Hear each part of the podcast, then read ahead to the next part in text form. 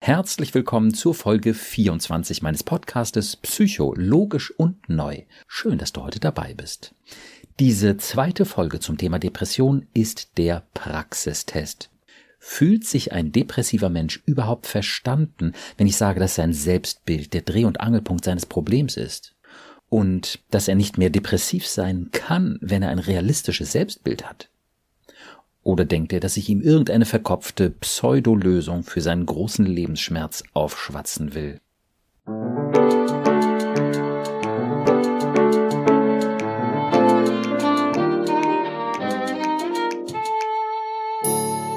Psycho, logisch und neu. Mein Name ist Burkhard Düssler, ich bin Facharzt für Psychotherapie und ich habe einige besonders logische, positive und neue Konzepte entwickelt, um unsere Gedanken- und Gefühlswelt zu verstehen. Mit den Gästen meines Podcastes spreche ich über ihre persönlichen Erfahrungen zu dem jeweiligen Podcast-Thema und ich versuche Ihnen mit meinen neuen Konzepten einen guten Schritt weiterzuhelfen. Heute soll es ja um das Thema Depression gehen, was so viele Menschen angeht. Und ich bin sehr froh, heute als Podcast-Gast das erste Mal Tom dabei zu haben. Hallo Tom. Hallo Burkhard, ich freue mich, hier zu sein. Ja, und ich freue mich sehr, dass du mit mir sprechen und von dir berichten magst, wobei Tom nicht dein richtiger Name ist, denn du möchtest verständlicherweise anonym bleiben. Außerdem freue ich mich, dass du als Mann in dieser Episode zu hören bist, so dass wir das wichtige Thema Depression einmal aus der männlichen Perspektive sehen können.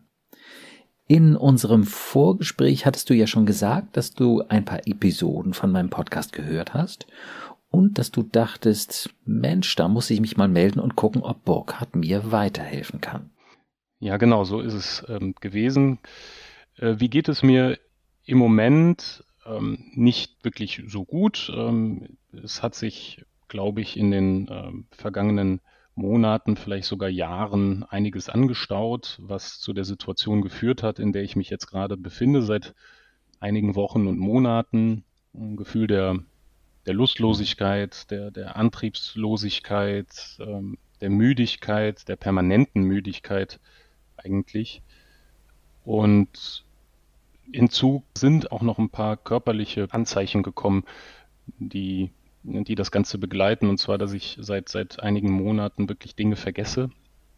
Wenn mir jemand etwas am, am mhm. Vorabend noch erzählt hat, habe ich es oftmals am nächsten Morgen bereits wieder vergessen oder kann mich einfach nicht mehr dran erinnern. Und das führt so wirklich zu unangenehmen Situationen, zu Gedächtnislücken. Das ist ja sehr unangenehm.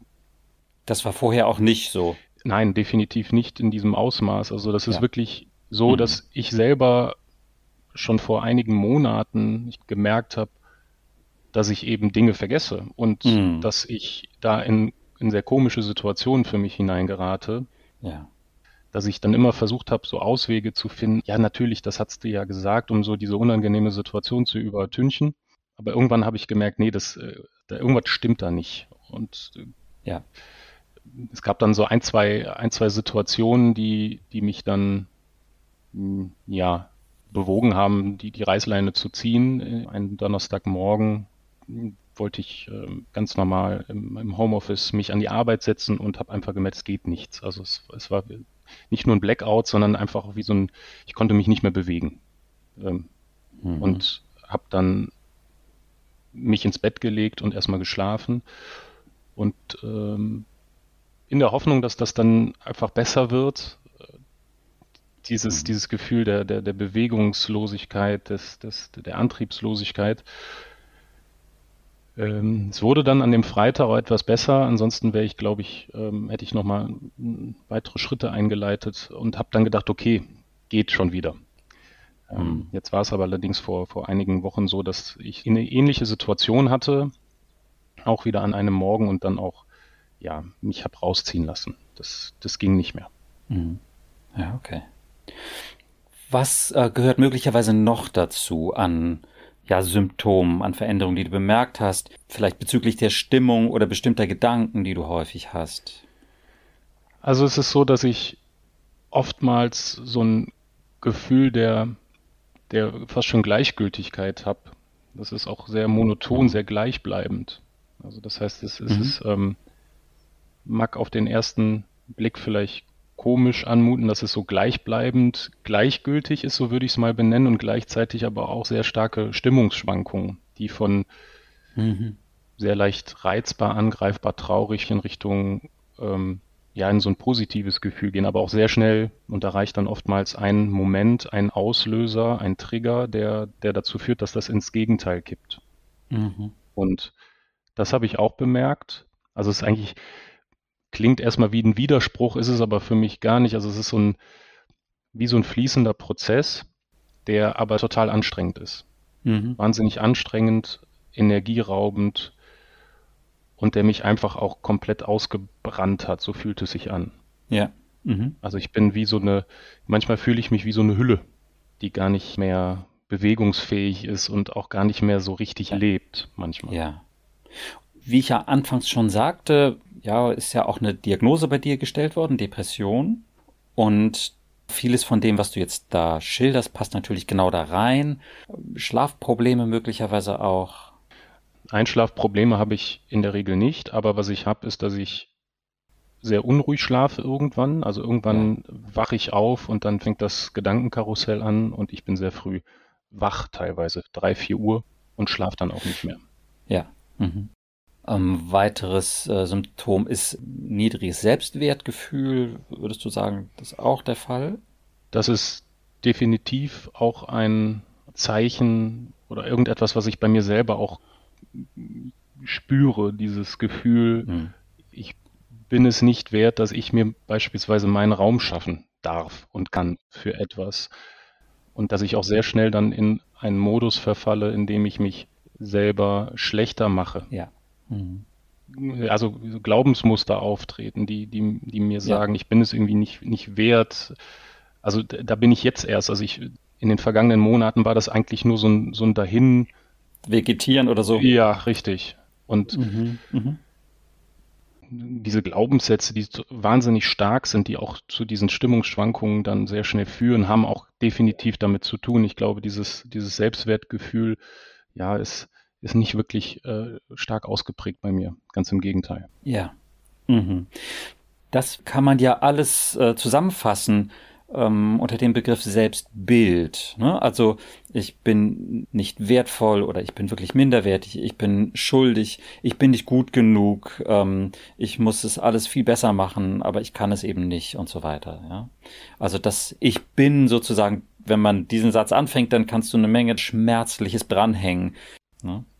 Ja, so genau so ist es und ich habe in den vergangenen Wochen und Monaten gemerkt, dass ich natürlich auch bedingt durch die Corona-Zeit, durch das Homeschooling meiner, meiner Kinder, durch die Homeoffice-Arbeit in so ein Hamsterrad geraten bin, dass ich eigentlich die ganze Zeit, den ganzen Tag von morgens bis abends tue und mache.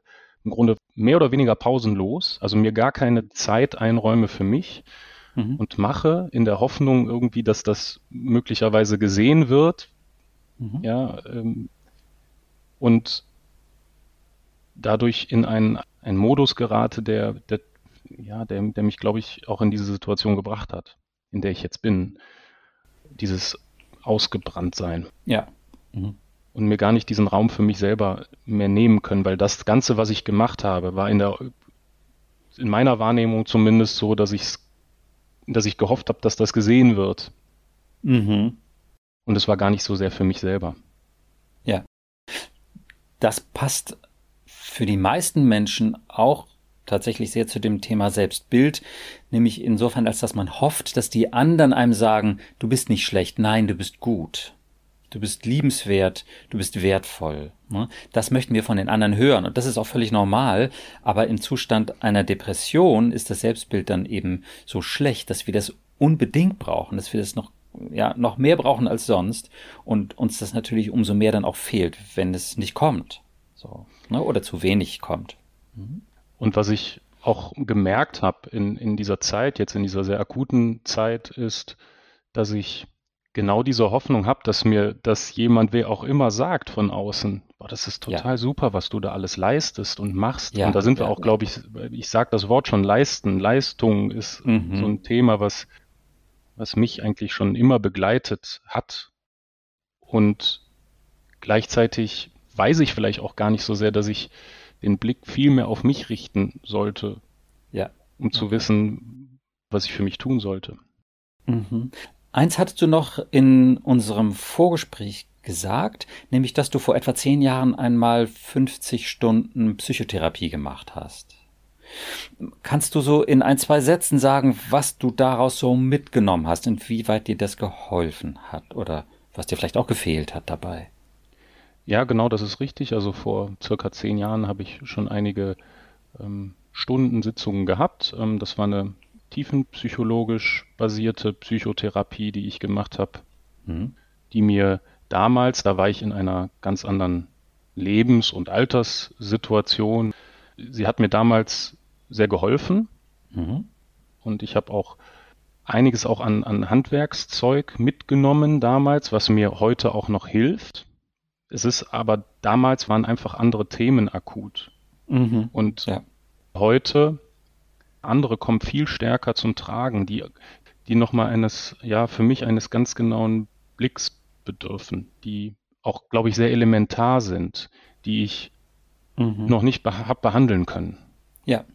Würdest du sagen, dass diese erste Therapie dein Selbstbild nachhaltig verändert, verbessert hat? Oder war das mehr, dass du dadurch viel verstanden hast und so einige Skills sozusagen mitnehmen konntest, wie du in bestimmten Situationen reagieren kannst?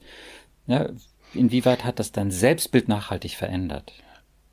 Es ist so, dass mir die, die Zeit damals und die Stunden damals über eine sehr, ja, sehr akute Phase geholfen haben. Es gab familiär bedingt ein paar Neuigkeiten, so würde ich sie mal nennen, die, die hm. einschneidend waren, die im Grunde auch meine ganze Kindheit jetzt rückblickend beeinflusst haben oder auch nochmal viel klarer haben für mich äh, werden lassen, warum vielleicht vieles so zu Hause war, wie es war. Ja. Es ist so, dass mir das über diese Zeit mich, mich weitergebracht hat. Gleichzeitig ist trotzdem noch diese Lücke diese zu füllende Lücke äh, so groß und das dieses Selbstbildes, dieses auch Selbstwertgefühls, dass ich, dass ich heute da bin, wo ich bin. Also ja, sie hat mir geholfen und ja, ich brauche aber da definitiv noch weitere ja. Begleitung, um das eben anzureichern, zu, zu nähren und, und zu stützen. Ja, okay. Gibt es noch einen wichtigen Punkt zu nennen, um zu verstehen, wo du jetzt stehst? Oder soll ich sonst vielleicht von meiner Seite mal sagen, wie ich deine Situation verstehe und auch durchaus allgemein äh, Depressionen verstehe? Ja, sehr gerne. Also das, das finde ich sehr spannend, mal deine, deine Sichtweise zu sehen auf die Dinge. Ja. Also was du jetzt geschildert hast und was man auch erstmal so wahrnimmt, sind halt Symptome mit wie Schlaflosigkeit. Ähm, ich würde eben auch sagen, ja, Minderwertigkeitsgefühle. Du hast gesagt Reizbarkeit, ähm, schlechte Stimmung, verschiedenste Dinge. Das sind eben Symptome. Aber warum treten die auf? Und dann kann man wieder sagen, ja, das sind bestimmte Lebensumstände, die hast, hast du ja auch schon gesagt. Ne? Du hast jetzt eine besonders äh, anstrengende Zeit, ne? Corona und dann noch als, als äh, zweifacher Vater, ne, Familienvater, das ist natürlich sind erschwerte Bedingungen. Aber äh, warum trifft es dich so hart? Warum hast du so eine große Last, die du mit dir rumschleppst? Und da würde ich das Selbstbild, was ich eben schon mal erwähnt habe, in den Mittelpunkt stellen.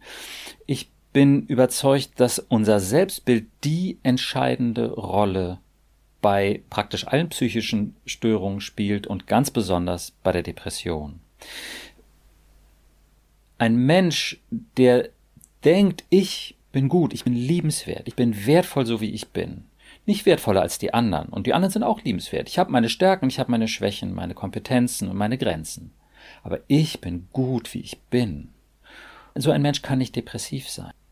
Wenn wir depressiv sind, dann stecken, um es auch in einem Bild zu sagen, zwei Stacheln in unserer Seele. Und der eine Stachel heißt, ich bin schlecht.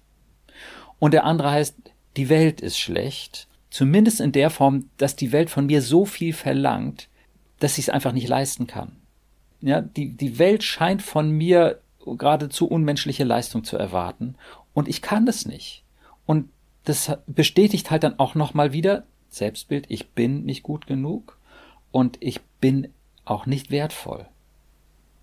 Wie ist es, wenn ich das so sage? Diese beiden Stacheln in der Seele. Ich bin schlecht und die Welt es kann eine gute Welt sein, aber ich bin jetzt jedenfalls hier falsch in dieser Welt, in der bekomme ich nie genug von dem, was ich wirklich so dringend brauche.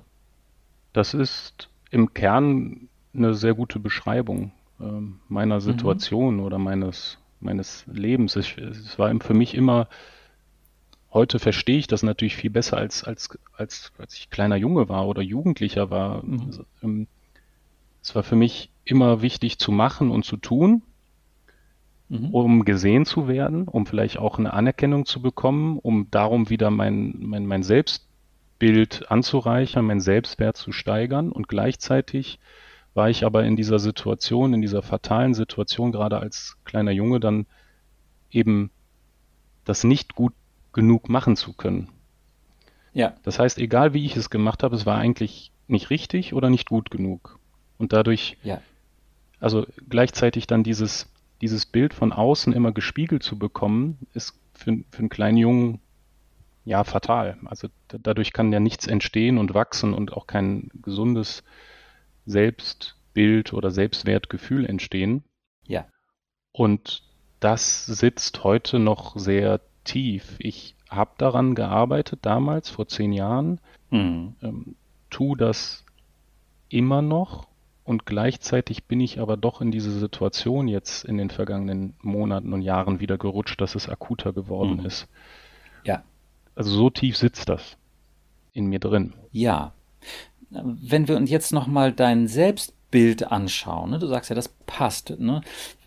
Würdest du sagen, dass du in guten Zeiten deines Lebens eben ein besseres Selbstbild hattest? Ja, vielleicht, ja, als du deine Frau kennengelernt hast, ne, das sind dann oft ja so ganz besonders glückliche Zeiten, hattest du ein besseres Selbstbild, als du eben nicht depressiv warst. Kann man das sagen?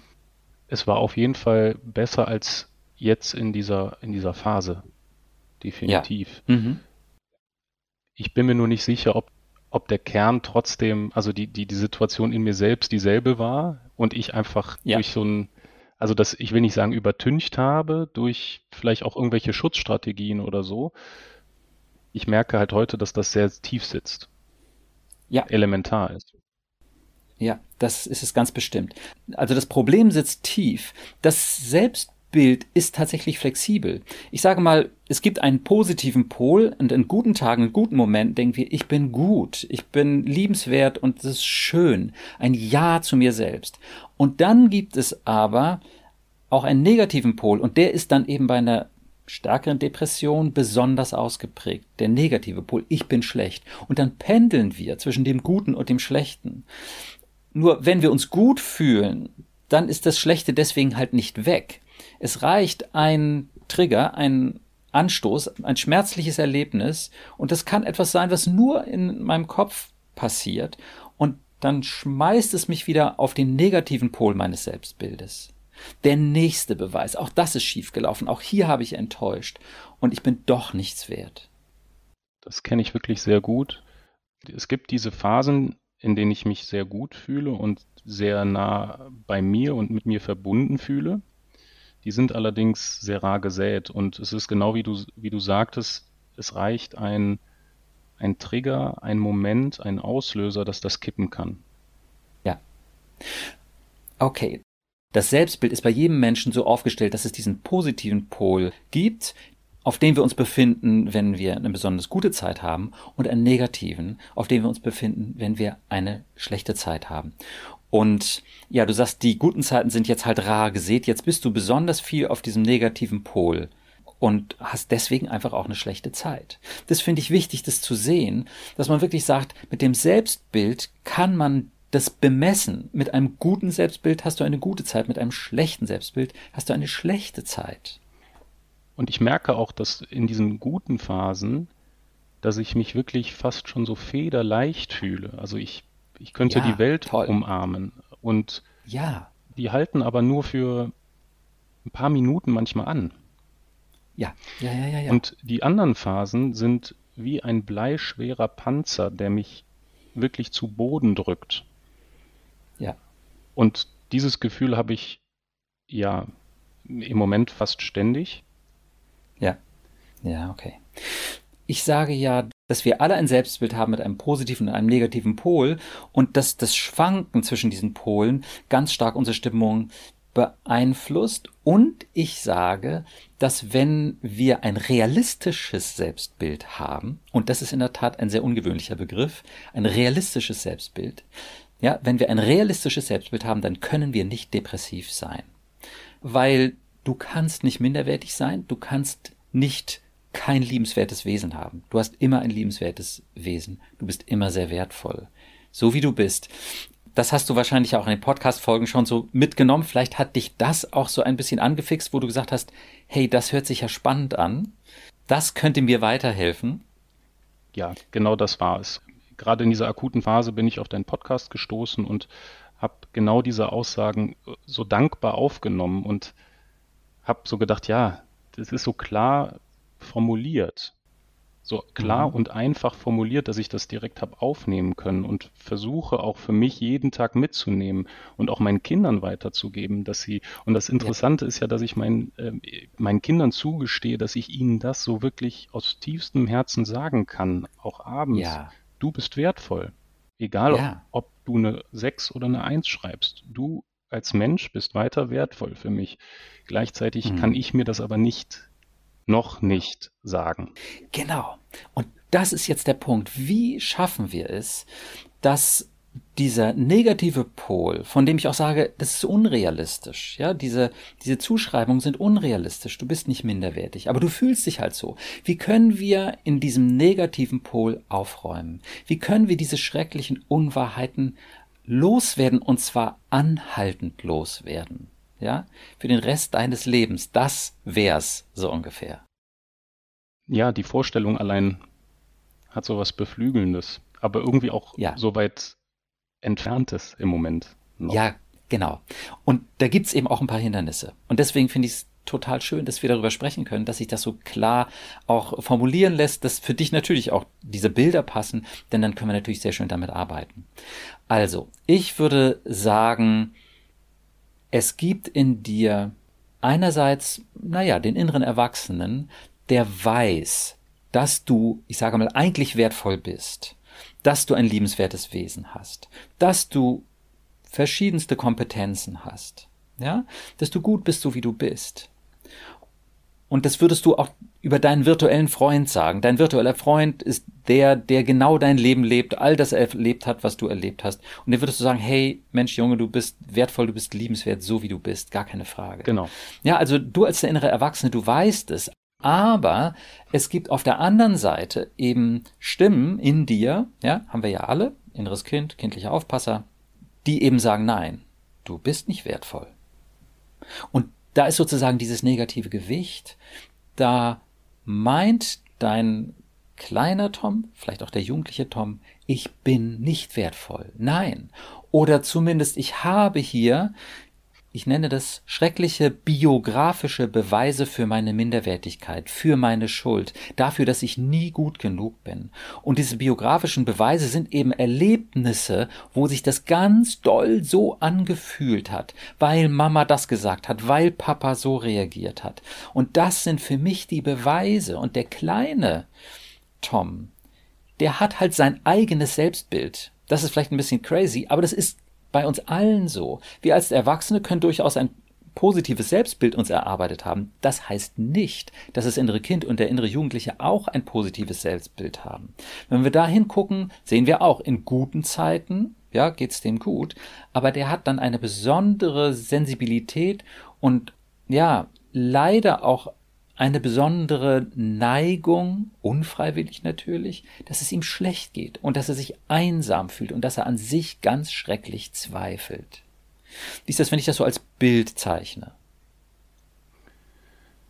Ja, das, das löst schon einiges aus bei mir. Auch dieses Gefühl, wenn es dem, dem kleinen Tom, dem inneren Kind gut geht, es gute Phasen gibt, dass es die aber eigentlich nicht haben darf, weil es könnte ja was Schlimmes kommen. Ja. Es könnte irgendwie um an der nächsten Ecke irgendetwas auf mich warten. So, und das heißt, ich habe irgendwie Strategien entwickelt, diese positiven Gefühle auch klein zu halten, zu deckeln. Ja. Und das merke ich heute ganz besonders. Wenn ich diese Hochphasen habe, so würde ich sie mal nennen, dann merke ich, wie ich mich selber direkt wieder reglementiere, kleiner mache, deckel. Mhm. Das ist ein häufiger Mechanismus, der ist sehr häufig so zu verstehen, dass äh, es so dieses Erlebnis gibt, je höher du fliegst, desto tiefer kannst du fallen. Ja? Und äh, dieses hohe Fliegen, das ist die Illusion. Wenn es dir richtig gut geht und du meinst, hey, ich bin doch liebenswert, ich bin doch wichtig und wertvoll und gut wie ich bin, dass du denkst, oh Gott, jetzt fliege ich so hoch, ja, ich werde letztlich doch wieder abstürzen. Aber wenn ich am Boden liege, sozusagen mit der Nase im Dreck, dann kann ich nicht mehr hinfallen. Und deswegen ist das die sicherere Position. Ich kann nicht enttäuscht werden. Ich kann nicht abstürzen, ja, wenn es mir schlecht geht. Kannst du das bei dir auch so wiederfinden? Ja. Oder ist das anders bei dir?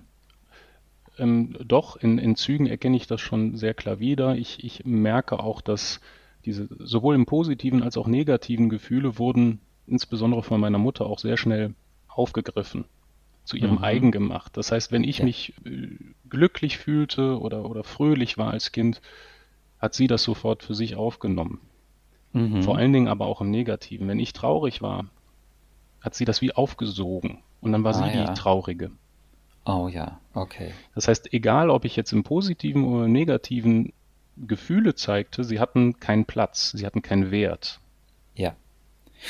Wollen wir an der Stelle vielleicht mal direkt nach dem kleinen Tom schauen, wie es dem gerade mit dem geht, was wir gesagt haben? Ist das okay? Mhm, gerne. Ja. Wie alt ist der gerade? Kannst du den vielleicht vor deinem inneren Auge sehen und schauen, wie alt er vielleicht gerade ist? Jetzt gerade ist er so um die sechs. Sechseinhalb, mhm. sieben. Ja, ist er dir eher zugewandt oder abgewandt? Im Moment geht's ihm gut, er ist mir zugewandt. Ah, okay.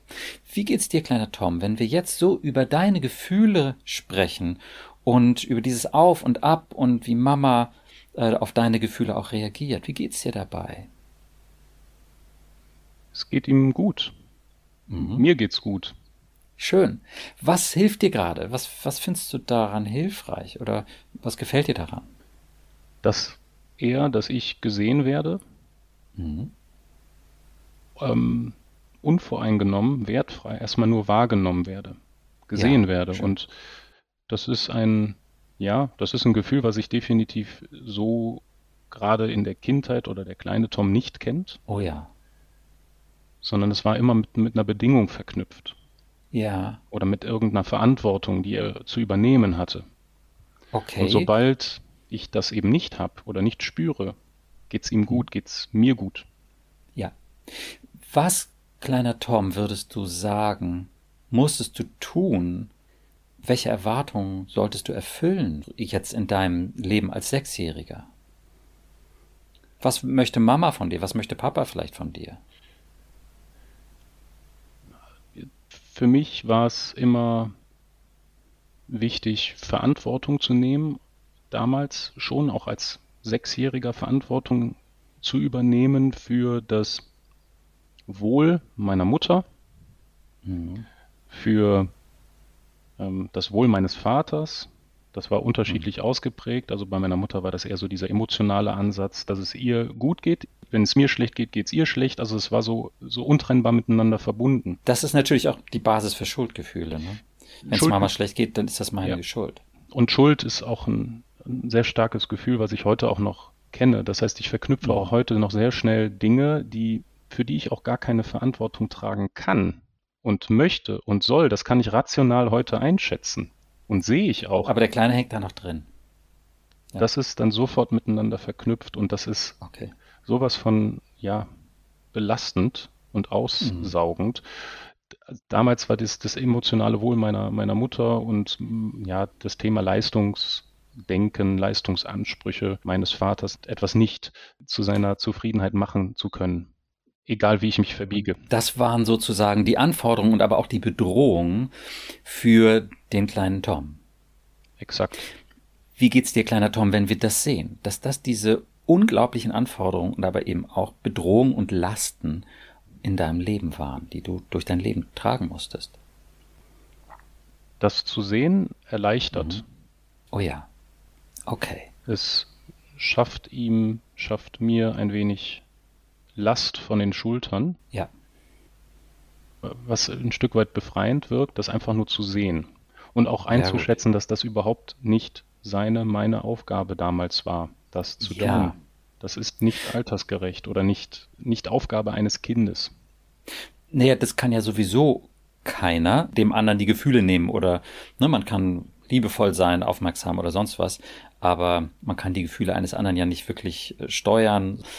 Da hast du natürlich völlig recht, das ist eine unmögliche Aufgabe für den Kleinen. Ähm, wie würdest du sagen, kleiner Tom, ist dein Selbstbild jetzt? Würdest du sagen, du bist ein wertvolles Kind, du bist liebenswert oder würdest du sagen, naja, du hast auch den positiven Pol und einen negativen Pol oder wie ist das bei dir, kleiner Tom? Wie fühlst du dich mit dir selbst? Kann er das sagen? Ja, er fühlt sich im tiefsten Innern wertvoll, mhm. einerseits, und andererseits ist da immer noch so ein sehr großer Kampf. Ja. Der der auch weiterhin anhält und ja. der ja sehr, sehr zer zermürbend ist. Ja. Bei einer schweren Depression oder wenn es dir wirklich schlecht geht, dann hat der Kleine wahrscheinlich kaum noch Zugang zu diesem, zu diesem tief im Innern liegenden Wissen, dass er gut ist, dass er liebenswert ist und wertvoll. Dann ist wahrscheinlich davon kaum noch irgendwas zu spüren. Ja. Dann ist eben dieser negative Pol, ich bin schlecht, ich bin schuldig, ich werde niemals gut genug sein, wirklich stark ausgeprägt.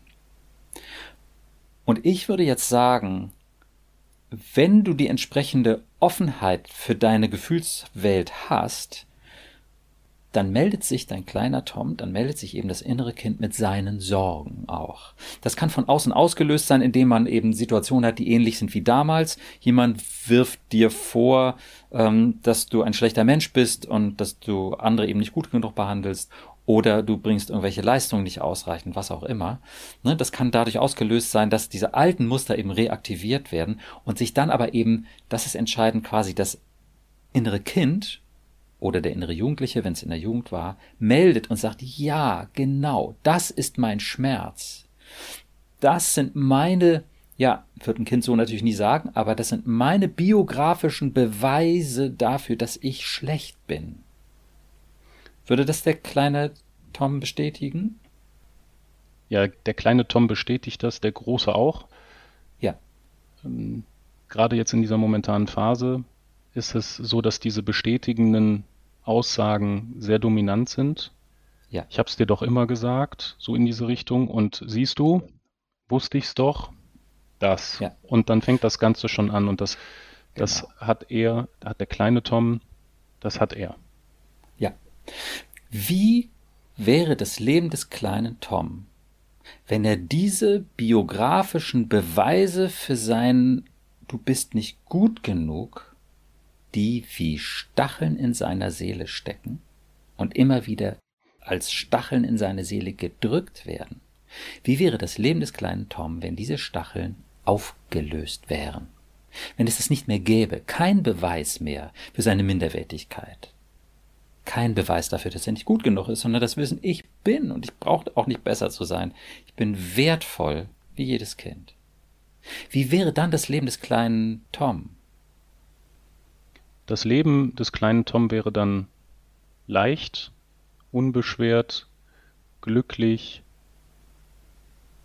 und extrem energiegeladen. Ja. Und das würdest du als der Erwachsene sehr spüren, sehr positiv. Ne? Diese Lebensenergie des kleinen Tom. Okay. Und ich merke auch, vielleicht noch als kleine Ergänzung, ich merke, wenn der kleine Tom genau in diesem, in diesem Modus ist und ich das als erwachsener Anteil spüre, mhm. dann habe ich gar nicht so sehr diese Verknüpfung mit meinem, mit meiner Außenwelt, sondern ja. ich bin sehr bei mir und mir ist im Grunde fast schon egal, was wer auch immer dann sagen würde zu irgendetwas. Ja, und das ist eine emotionale Unabhängigkeit. Und die ist unglaublich wohltuend, unglaublich wohltuend. Ja, wunderbar. Also, das ist für mich nochmal ein ganz klarer Hinweis, dass dieses Bild mit den Stacheln in der Seele, Stacheln, die letztlich Botschaften sind, ich bin schlecht, ich werde nie gut genug sein, und die, die biografischen Beweise für diese Botschaften oder eben diese Stacheln sozusagen der Dreh- und Angelpunkt sind. wenn du diese Botschaften, diese Stacheln auflöst, dann kannst du nicht depressiv sein. Dann kannst du immer noch Probleme im Leben haben, und die haben wir alle mehr oder weniger, irgendwelche Verluste oder Wünsche, die nicht in Erfüllung gehen, oder weiß der Himmel, was für blöde Dinge, die passieren. Ja, es gibt mehr als genug Leid auf dieser Erde, aber diese psychischen Probleme, die Depressivität, die tiefen Selbstzweifel, haben wir dann nicht mehr. Wir können dann nicht mehr depressiv sein. Wie ist das, wenn ich das so sage? Klingt ja vielleicht erstmal wie eine steile Hypothese, aber wie klingt es, wenn ich das so sage? Das klingt in der Tat wie so eine, wie Utopia ja. ähm, im Moment. Aber ich glaube dir. Und ich glaube auch, ja. dass das stimmt. Ich merke gleichzeitig nur, wie stark eben dann doch diese diese Stacheln sind und wie tief die genau. sitzen und wie gerne ich sie mir doch auch immer wieder gelernterweise wieder einführe, einsteche selber. Ja, ja, das ist eine Bestätigung. Jedes Mal, wenn das bestätigt wird, ja, stimmt, und siehst du schon wieder so einen Beweis, ne? Okay. Ne? Und dann tut's jedes Mal weh. Und kann ganz tief wehtun. Aber ich glaube, dass diese Wiederholung eben nichts mit dem Wunsch zu tun hat, sich selbst zu quälen. Ich glaube, dass es den nicht gibt. Also, oder sag ich mal, dass der zugrunde liegende Wunsch, dieses Mechanismus, dass das immer wieder bestätigt wird und immer wieder ausgelöst wird und auch immer wieder wehtut. Ich glaube, dass der zugrunde liegende Wunsch am besten verstanden werden kann als ein Hallo, ich habe hier noch ein Problem. Ja, und das tut weh. Kannst du dir das nicht angucken? Kannst du das nicht lösen? Ja? Kannst du das nicht verstehen und auflösen? Und das möchten wir auch so gern von anderen Menschen. Zieh mir das Ding raus. Ja, oder, oder heile das. Aber ich glaube, da gibt es von einer ganz tiefen Motivation her nichts Selbstzerstörerisches, sondern etwas so, hallo, da ist noch was. Schau es dir an und, und ja, nimm es mir weg, wenn du kannst. Würde der kleine Tom das bestätigen? Zu 100 Prozent. Also definitiv unterschreibt der kleine Tom das und ich merke, als du das jetzt gerade so erzählt hast, wie, wie mir zwei Bilder in den Kopf geschossen sind, dass dieser Stachel, der tief sitzt, der wurde dann von der Mutter im Grunde als eigener Schmerz aufgesogen und der Vater hätte gesagt sowas, siehste, hätte ich dir doch mal gesagt, dass, dann wäre das nicht passiert. Das heißt, ja. ich war sehr schnell alleine mit diesem Schmerz und wurde mit diesem okay. Hallo nicht gesehen. Okay, gut. Das heißt, das Bild ist wirklich stimmig für dich und für den kleinen Tom. Wunderbar. Dann können wir den nächsten Schritt machen. Wie löst man diesen Stachel auf? Und das geht psychologisch und ich würde eben auch sagen neu. Also in der Konsequenz stecken da jedenfalls ähm, neue Elemente drin. Das ist nicht alles vollständig neu, aber es stecken ganz wesentliche neue Elemente drin. Deswegen habe ich das Buch geschrieben und mache den Podcast und so weiter. Und zwar, das ist folgendes. Kleiner Tom, was ist dein biografischer Beweis dafür, dass du minderwertig bist? Was würdest du sagen? Mamas Traurigkeit oder Papas Enttäuschtheit und Unzufriedenheit? Oder gibt es eine bestimmte Situation, die dir jetzt einfällt? Es gibt mehrere Situationen, die auch zu unterschiedlichen Zeiten stattgefunden haben. Deswegen fällt es mir jetzt schwer zu sagen, diese eine Situation war es.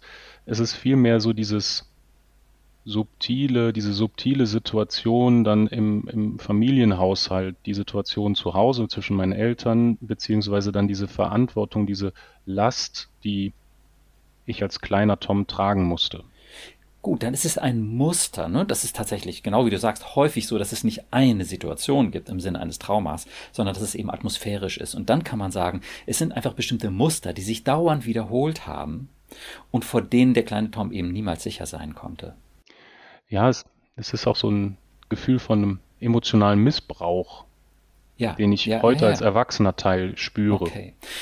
Gut, wenn wir jetzt mal versuchen, dieses Muster zusammenfassend dann so zu formulieren, könnte man sagen, also der schlimmste Beweis für dein nicht richtig sein, kleiner Tom, ist die Tatsache, dass Mama auf deine schmerzlichen Gefühle mit vielleicht sogar noch schmerzlicheren Gefühlen reagiert hat dass es Mama richtig schlecht ging, wenn es dir schlecht ging. Und dass Papa mit deinen Leistungen nie zufrieden war. Vielleicht auch, dass Mama und Papa nie wirklich hingeschaut haben auf dich und deine Welt und gesagt haben, mein kleiner Tom, wie schön, dass du unser Kind bist. Du bist so ein Schatz. Und es ist wichtig, wie es dir geht. Lass uns das hören. Und daran wollen wir teilnehmen. Und, und ähm, ja, dich unterstützen, dass du glücklich bist, dass du verstehst und lernst und dich entwickeln kannst, so dass es dir gut geht. Ja. Was von dem ist vielleicht der größte Mangel oder Schmerz oder eben dann, ja, wenn man so will, auch Beweis dafür, dass du das Gute nicht wert bist? Es ist so ein Gefühl von mach und wir begleiten dich. Wir vertrauen ja. dir. Es hat etwas mit Vertrauen zu tun in den Wert, den ich als Mensch aber damals eben als kleiner Junge hatte und immer noch hab, aber damals nicht gesehen worden ist oder werden konnte, eben aus unterschiedlichen Gründen, weil meine Mutter stets sorgenvoll, beängstigt war und mein Vater eben dieses Leistungsdenken hatte. Das heißt, in ja. dieser Gemengelage war es schwierig für mich, als kleiner, als kleines Kind gesehen zu werden, weil meine Eltern wahrscheinlich selber bedürftig waren. Ja, genau. Okay, wenn wir das jetzt sehen, kleiner Tom, weil deine Eltern bedürftig waren, das ist für mich auch nochmal ein wichtiges Stichwort, deine Eltern haben selber sich nicht wirklich wertgeschätzt und haben große Selbstzweifel gehabt. Bei deinem Vater hat es an der Leistung gehangen, bei deiner Mutter, vielleicht schwer zu sagen, hat sicherlich auch kein gutes Selbstwertgefühl gehabt, hat sich selber wahrscheinlich häufig schuldig und nicht gut genug gefühlt. Ne? Die hatten ein schlechtes Selbstbild, die haben geglaubt eben, minderwertig zu sein und wussten nicht, wie sie sich selbst stabilisieren konnten. Die wussten auch nicht, wie man gut tröstet, nämlich indem man erstmal sagt, du bist erstmal liebenswert und wertvoll, so wie du bist. Und dann möchte ich jetzt verstehen, was du für Probleme hast, was in deiner Welt irgendwie nicht in Ordnung ist. Lass uns das zusammen verstehen. Und dann bin ich schon mal bei dir und vielleicht finden wir sogar eine Lösung für dein Problem. Das haben die beiden nicht gelernt, das haben die beiden nicht gewusst. Sie haben an der Stelle, ich nenne das eine tragische Unwissenheit gehabt. Sie haben es nicht gewusst. Sie haben stattdessen an so schreckliche Konzepte geglaubt, wie ich bin sowieso schlecht, schlecht und schuldig. Oder dein Vater, ja, du musst Riesenerwartungen erfüllen, du musst immer der Beste sein, um irgendwie einigermaßen wertvoll zu sein. Ja? Also die tragische Unwissenheit der Eltern und dann eben ihr tragischer Glaube an schreckliche und ich würde sagen letztlich doch sehr kindliche Konzepte war die Ursache dieser ganzen seelischen Spannung in eurer Familie und dieses ja vielen Unglücklichseins. Wenn Mama und Papa das verstanden hätten, wenn beide gewusst hätten, ich bin wertvoll, so wie ich bin, ich habe ein liebenswertes Wesen, so wie jeder Mensch, und ich habe meine Kompetenzen, ich bin in Ordnung, so wie ich bin. Und ich weiß, wie man tröstet, und es ist schön zu trösten, weil es hat ganz viel mit Nähe und Wärme und Gemeinsamkeit zu tun. Ja, und wir können uns gegenseitig helfen. Wie wäre es deinen Eltern gegangen, deiner Mutter, deinem Vater, wenn die das gewusst hätten? Wie das geht? Ich glaube, es wäre ihnen sehr, sehr gut gegangen. Ja. Ich glaube auch, dass sie es bestmöglich gemacht haben damals. Ja. So gut wie sie halt konnten mit genau. dem Psycho-Werkzeugkasten, den sie nun mal hatten. Genau. Ja. Sie genau. haben es so gut gemacht, wie es ging. Und ja. deswegen ist das für mich heute auch kein Thema, dass ich denen in irgendeiner Weise Vorwürfe mache. Das ist sowieso passiert. Mhm. Ja. Ich, ich weiß, sie haben es so gut gemacht, wie es ging. In ihrem, ja, heute vielleicht würde ich sagen, begrenzten Rahmen. Aber ja. ähm, es, ist, es ist so, wie du beschrieben hast, dass wenn Situationen auftraten, dass sie eben mich nicht liebevoll wertfrei erstmal sehen und auch dann schlussendlich begleiten konnten. Ja, genau weil bei ihnen sofort diese Konzepte eingerastet sind, so darf das nicht sein und, und äh, das muss doch hier funktionieren bei dem Vater und bei der Mutter. Oh Gott, oh Gott, wenn das hier schief läuft. Vielleicht hat sie gedacht, ich bin eine schlechte Mutter, wenn es meinem Sohn schlecht geht. Oder vielleicht hat es bei ihr eben auch was angestoßen und ihr inneres Kind, das kleine Mädchen in ihr, gleich hat sozusagen mitgeschwungen und mit ihrer Traurigkeit dann äh, ist sie dann sehr präsent gewesen. Was auch immer passiert ist. Das nenne ich eben auch, ja, genau wie du sagst, tragisch Deine Eltern hatten das nicht zur Verfügung. Das ist die Tragik. Dass Menschen das nicht wissen, dass ihnen das nicht beigebracht und vorgelebt wurde. Das ist die Tragik. Die können es ja nicht aus dem Hut zaubern. Aber das unterstreicht für mich nochmal, wie wichtig das ist, dass möglichst viele Menschen das lernen. Und ich bin überzeugt, dass das schon ganz viele lernen. Du hast es auch gelernt. Auf deine Kinder kannst du es anwenden. Und die werden ihren Papa dafür lieben. Ja. Und auf dich kannst du es noch nicht vollständig anwenden. Und da können wir jetzt mal den nächsten Schritt tun. Kleiner Tom, wenn du das, was wir über Mama und Papa gesagt haben, siehst, wie geht's dir damit? Kannst du dem zustimmen oder siehst du das anders oder möchtest du, dass wir äh, über deinen Mama und Papa so nicht sprechen oder wie ist das? Er spürt ein gewisses Maß an Mitgefühl ihnen gegenüber. Ja. Und aber auch eine Wut. Ja, ja. Und diese ganz tief sitzende Wut ist auch heute noch so ein, so ein Thema. Ja. Die ich nicht wirklich habe regulieren oder, oder lenken können. Ja. Manchmal kommt sie. Gerade mhm. wenn ich mit meinen Eltern in Kontakt bin, merke ich, dass es sehr schnell passiert, dass ich, dass dieser, dieser kindliche Anteil hochkommt und diese kindliche Wut als kleiner Tom spüre ich Mitgefühl und mhm. Wut. Ja. Zu der Wut wir haben natürlich jetzt im Podcast hier wenig Zeit, deswegen ist es alles so ein bisschen äh, gestrafft. Zu der Wut würde ich sagen, die hat eine sehr gesunde Wurzel, nämlich den Schrott will ich nicht. Ja? Ich will den Schrott, den ihr mir hier rüberschiebt, den will ich nicht. Das ist euer Müll, nicht meiner. Und das ist sozusagen ein vehementes Nein, das will ich nicht. Und dahinter ist ein sehr gesundes und gutes Ich bin es wert, dass man mit mir gut umgeht. Ja, das stimmt. Die Wut ist insofern problematisch, als dass sie häufig relativ dicht neben der Verurteilung steht ihr seid schuldig sozusagen, ihr seid schlecht. Ja, in der Funktion als Eltern, in dieser Funktion waren sie, obwohl sie das Beste gemacht haben, was sie konnten mit ihrem Psycho-Werkzeugkasten, waren sie aber eben nicht wirklich gut. Ja, weil sie das nicht gewusst haben. Tragische Unwissenheit. Deswegen finde ich den Begriff Tragik so wichtig. Ja, wenn dies gewusst hätten, wenn dies frei hätten wählen können, in dem Wissen von all dem, dann hätten sie es gewählt. Ja, also da ist keine Schuld, da ist eine Tragik. Und deswegen, ja, würde ich sagen, die Wut kann man sozusagen richten auf den Scheiß, der da gelaufen ist. Ja? Und muss dafür aber die Eltern nicht verurteilen. Wenn man die Tragik sieht. Und dann kann man eben sehen, okay, ihr könnt es bis heute halt nicht, ihr habt es bis heute nicht verstanden. Häufig haben die Eltern schon etwas mehr verstanden. Man kann auch einiges dafür tun, tatsächlich, dass die noch deutlich mehr verstehen, aber das ist nochmal ein anderes Thema. Aber ich würde jetzt an der Stelle sagen, lass uns zurückgehen zu dem kleinen Tom und zu seinem Selbstbild und diesen biografischen Beweisen. Kleiner Tom. Ist das okay, wenn wir jetzt nochmal auf dein Selbstbild gucken? Ja, gerne. Super. Okay, dann würde ich sagen, da würde ich tatsächlich jetzt nochmal dich als den Erwachsenen fragen, wenn wir das jetzt alles so verstehen, was hat der kleine Tom falsch gemacht, sodass es so falsch gelaufen ist? Gar nichts. Er hat gar, gar nichts falsch gemacht. Nichts. Was hätte er denn machen können als Kind, um seine Eltern davon zu überzeugen, dass das nicht richtig ist, was sie da denken und dass sie doch ganz viel wert sind und dass sie mal an ihrem Selbstbild arbeiten sollen und dass es doch realistischerweise so ist und dass man das Trösten viel besser so macht und dass es für alle viel schöner ist. Unmöglich.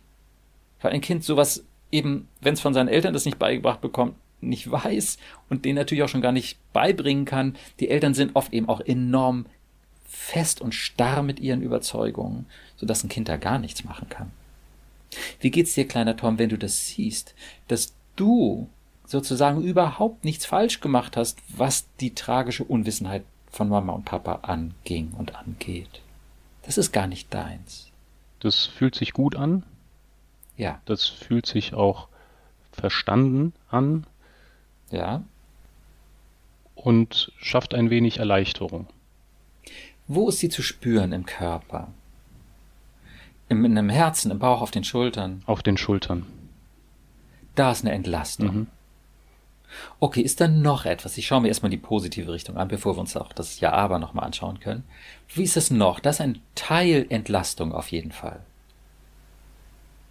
Die Atmung vielleicht, ne? Wenn die Schultern entspannen, dann ist auf die Atmung auch freier. Ne, wenn wir sehen, kleiner Tom, du hast nichts falsch gemacht. Du hast dein Leben gelebt als Kind, als kleiner Tom. Wunderbar. Mehr war deine Aufgabe nicht und du hast es gemacht. Wunderbar. Du hast alles richtig gemacht, so gesehen. Ich spüre ein, ein Kribbeln in den Beinen. Oh ja. Ja. Als wenn ich losmarschieren möchte oder würde. Ja, sowas wie Motivation oder Vitalität. Und da fällt mir jetzt gerade so ein Bild ein, oder, oder Momente, in denen ich wirklich diese kindliche, auch als kleiner Tom, diese kindliche Freude, Vitalität verspürt habe, war, als ich quasi sorgenfrei auf dem Fußballplatz bei mir um die Ecke mit anderen Kindern spielen konnte, den ganzen Nachmittag, den ganzen Tag. Ja. Das waren so, so unbeschwerte Momente für mich. Ja, toll. Und jetzt spüre ich gerade dieses Kribbeln in den Beinen. Ja, wie schön. Toll, wunderbar. Okay, kleiner Tom, wie ist das? Könnte das sein, dass du, was Mama und Papa angeht, als Kind niemals irgendwas falsch gemacht hast.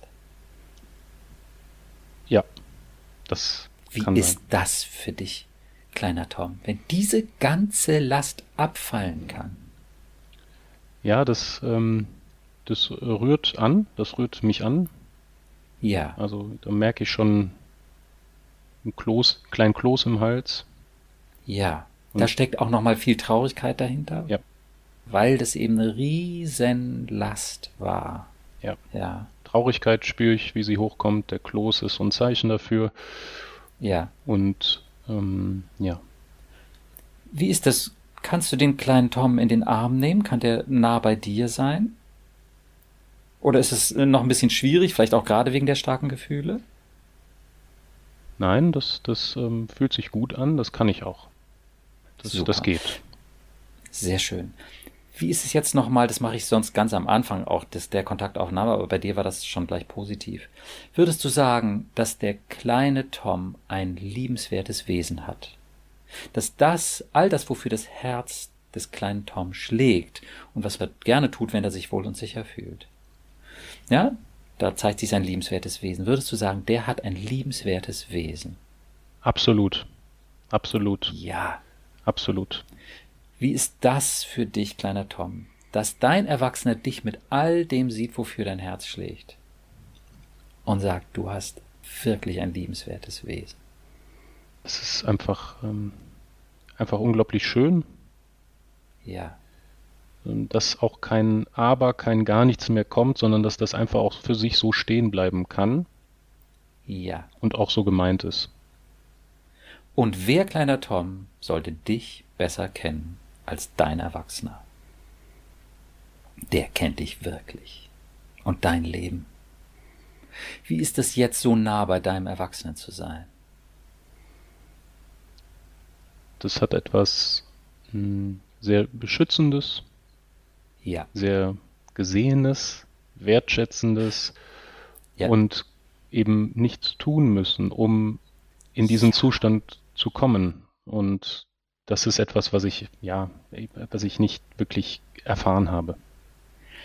Da sprichst du noch was ganz, ganz Wichtiges an. Der kleine Tom muss überhaupt keine Erwartungen erfüllen. Der muss gar nichts, der ist einfach, ohne dass er irgendwas tut sehr, sehr liebenswert. Mhm. Ist er so wertvoll wie jedes andere Kind? So wertvoll wie deine Kinder? Sein Selbstwert ist er so hoch? Der kleine Tom ist genauso wertvoll wie meine Kinder und wie alle anderen Kinder auch. Wie geht's dir damit, Tom? Nur noch mal als den Aspekt dazu. So wertvoll bist du. Immer egal was passiert, ohne irgendwelche Erwartungen erfüllen zu müssen?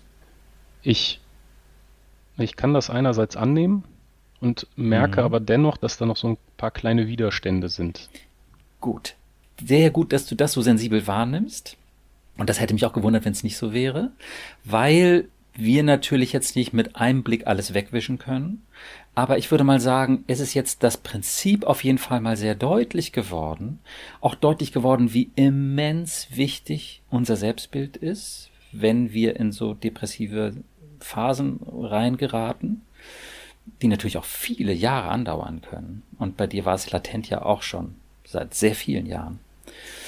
Und wie sehr wir damit einerseits ein Verständnis dieses Phänomens Depression bekommen können, über das Selbstbild, über die Stacheln in der Seele, die Beweise, biografischen Beweise, ich bin nicht gut genug, und wie wir das auflösen können, wenn wir es genau auf diese Weise verstehen. Wenn wir uns die biografischen Beweise genau angucken und hinterfragen, kommen wir immer darauf, dass die zuständigen Autoritäten, und meist war es natürlich die Eltern, tragischerweise nicht verstanden haben, was los war, und tragischerweise dem Kind das nicht mitteilen konnten. Und auf diese Weise dieser schreckliche Irrtum in das Selbstbild des Kindes kam. Ich bin schlecht. Wir können uns schlecht verhalten. Jedes Kind verhält sich auch mal schlecht. Das gehört dazu. Kinder haben quasi die Aufgabe, sich auszuprobieren und die Welt zu entdecken. Da macht man Fehler, das geht gar nicht anders. Ja? Aber kein Kind kann schlecht sein. Und das sozusagen nur nochmal als allgemeine Erklärung. Und jetzt haben wir eben auch sehr schön nochmal sehen können, wie das ganz tief bei dem kleinen Tom ankommen konnte und er bei dir jetzt diese Geborgenheit finden kann, dieses Ja, dieses Verständnis. Wie groß, kleiner Tom, ist jetzt noch der Stachel, ich bin nicht gut genug in deiner Seele. Der ist ja nicht vollständig weg, aber er scheint doch deutlich kleiner zu sein. Ja, ist nur noch eine kleine Nadel, würde ich sagen. Ja. Wow, wir haben eine halbe Stunde oder ein bisschen mehr drüber geredet. Wie ist es jetzt, das zu sehen?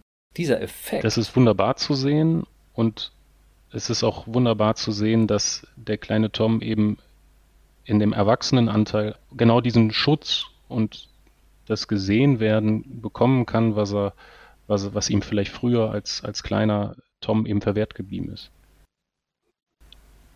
Und was du dafür brauchst als der Erwachsene sind letztlich zwei Zutaten. Einerseits das Verständnis der tragischen Unwissenheit der Eltern, diese tragische Konstellation zu verstehen, und das andere ist nur ein ganz normaler, wohlwollender Blick auf dieses innere Kind.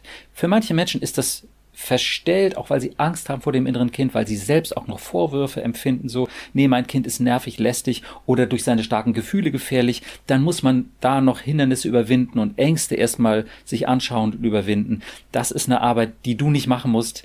Ähm, die hast du vielleicht schon auch in deiner damaligen Therapie gemacht. Aber du hast jetzt einen guten Zugang zu deinem kleinen Tom. Und dadurch hast du eben auch keine Schwierigkeiten, diesen wohlwollenden Blick zu haben ne, die zweite Zutat neben dem Wissen über diese Dynamik mit den Eltern, diese Tragik. Der zweite, letztlich eben noch wichtigere Punkt. Der Kleine ist ein Schatz. Immer. Ja. Ja. Ja. Und Rührung passt da auch hin. Nimm ihn in den Arm und ja, dann schau einfach, was passiert da kann, das kann ganz viel machen und auch das Körperliche einfach nochmal. Ne? Mhm. Ja. das Emotionale ähm, macht sich einfach über den Körper auch bemerkbar. Mhm. Das darf alles seinen Raum haben und das ist äh, absolut heilend, diese Richtung. Mhm. Ja. Und wenn du ihn dann zu dir nehmen kannst, dann findet er den besten Halt bei demjenigen, der ihn am besten kennt auf dieser Welt. Und der so zuverlässig da sein kann wie kein anderer Mensch auf der Welt. Er ist immer dabei. Ja, und wenn wir eben den richtigen Blick haben auf den Kleinen und ihm auf diese Weise helfen können, dann können wir unglaublich heilsam wirken. Wie geht's dir jetzt mit all dem so Gesagten? und mit dem Ja, aber inbegriffen. Das ist klar. Wir sind nicht komplett durch, aber es ist halt wirklich so ein Schritt mit einem neuen System, würde ich mal sagen. Ne? Und ähm, ja, wie geht's dir damit? Mir geht's ähm, äh, gut damit. Mir geht's sehr gut damit. Zum mhm. einen nochmal dieses Verständnis aufbringen zu können für ja diese tragische Unwissenheit, wie du sie beschrieben hast, die glaube ich ja. genau der richtige Begriff dafür ist. Ja. Und gleichzeitig zu wissen, dass der kleine Tom nicht mehr allein ist, sondern dass er gesehen wird und dass ich die ganze Zeit im Grunde ja Kontakt zu ihm aufnehmen kann, wenn es ihm vielleicht nicht gut geht oder eben auch wenn es ihm gut geht. Ja. Genauso in diesen Momenten, ja. dieses, dieses kindliche, diese kindliche Energie, Freude, ja, vielleicht sogar auch rauszulassen. Ja, natürlich. Und wie sehr würden sich deine Vertrauten, Freunde, Familie freuen, ne, wenn der kleine Tom wieder mehr, ja, seine Lebensfreude rauslassen Sehr. kann. Ja, Du bist absolut willkommen damit. Wie geht's dir, kleiner Tom, zu sehen, dass du mit deinem liebenswerten Wesen so willkommen bist? Und die Leute sich so freuen über dich, wenn du dich wohlfühlen kannst. Ein gewisses Maß an Skepsis ist noch dabei. Also er traut der ja, Situation gut. noch nicht so ganz, weil es könnte ja an der nächsten ja. Ecke schon wieder irgendein Unheil warten.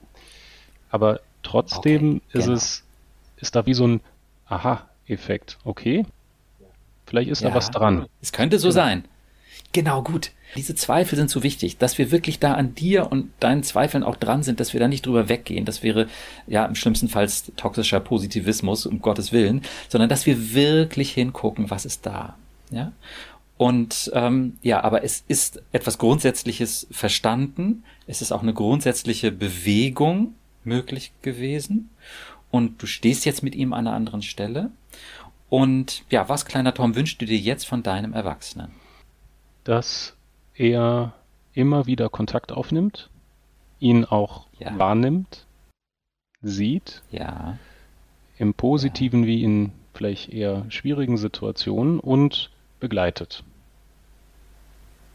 Super. Und ich habe das Gefühl, dass da so ein, ein guter Zugang gelegt worden ist dazu. Jetzt. Wunderbar. Und gut begleitet, glaube ich, besteht aus zwei Komponenten. Einerseits der Lebensfreude, wenn sie kommt, eben den Raum verschaffen. Dann aber auch nicht zu viel. Wenn der Kleine Angst hat, häng dich lieber nicht zu weit aus dem Fenster, so ungefähr. So, dass du schaust, was kann der Kleine mitgehen, ne? dass man ihn da auch nicht überfordert. Aber schon ein bisschen den Raum ausprobieren. Wäre er da einverstanden? Er wäre sehr damit einverstanden. Wunderbar. Und die andere Komponente, nur um das nochmal zusammenzufassen, ist offen bleiben für die traurigen Geschichten, die du halt auch noch zu erzählen hast. Denn du hast natürlich noch einige biografische Beweise, die du erlebt hast und die du jetzt nicht einfach alle ablegen konntest, sondern die du noch mit dir rumträgst. Und das ist wichtig, dass du die loswerden kannst und dein Erwachsener eben auch weiß dann, wie er damit umgehen kann. Und am Ende, sage ich mal, hält kein biografischer Beweis einer guten Prüfung stand. Es kann keinen wirklich nachhaltig glaubhaften Beweis dafür geben, dass der Kleine jemals nicht sehr liebenswert war oder nicht sehr wertvoll war. Aber da bleiben wir sozusagen dem kleinen Tom und an der Stelle kann man sagen auch dem kindlichen Aufpasser noch ein paar Beweise schuldig. Da muss man noch ein paar mal, sag ich mal, das, was dann da eben auch erzählt wird, sich genau anschauen und auf diese und ähnliche Weise bearbeiten, wie wir das gerade gemacht haben. Was sagst du dazu, Tom, der kleine Tom, ne? wenn auch dafür die Tür offen bleibt? Ja, es fühlt sich sehr gut an, denn allein dieses schon gesehen werden, also dieses Beobachten ja. dieser Situation oder dieser Momente allein schon hat für ihn, hat für mich etwas ähm, Anreicherndes, weil es eben eine andere Situation heute ist als damals.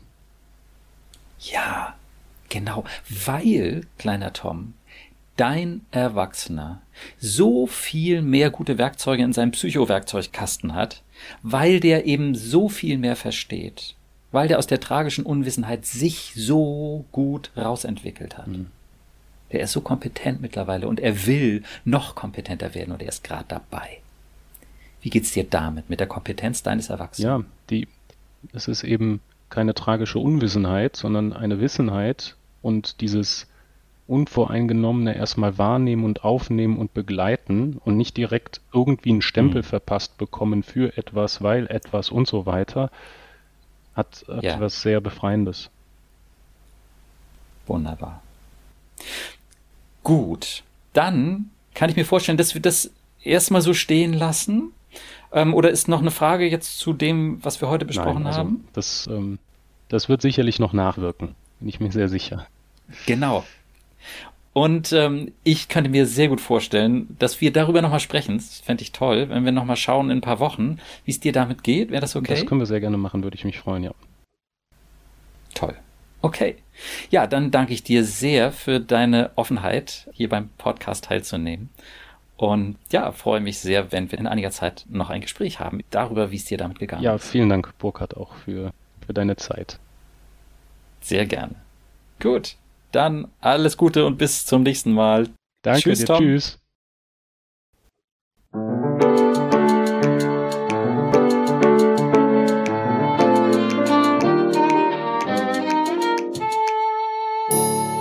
Psycho, logisch und neu. Vielen Dank, dass du heute wieder dabei warst. Wenn du etwas aus dieser Folge für dich mitnehmen konntest, würde ich mich sehr freuen. Vielleicht hast du auch eine Idee, wer von meinen Ansätzen und diesem Podcast noch profitieren könnte. Dann freue ich mich, wenn du mir hilfst, meine neuen Sichtweisen zu verbreiten und ihr oder ihm den Link zur Episode oder zu meiner Webseite jetzt einfach weiterleitest. Wenn du Fragen zu meinen Konzepten hast oder auch Kommentare und Wünsche für weitere Podcast-Folgen, schreibe mir gerne auf meiner Instagram-Seite psycho-logisch und neu. Auf meiner Webseite psycho-logisch und neu.de logisch und neu bitte in einem Wort, findest du meine Seminarangebote und auch kostenlose Unterstützung, um von meinen Konzepten zu profitieren. Ich freue mich also, wenn du dann das nächste Mal wieder dabei bist und wünsche dir bis dahin viel Erfolg und tiefe Freude auf deinem Weg. Denn du bist es wert. Dein Burkhardt.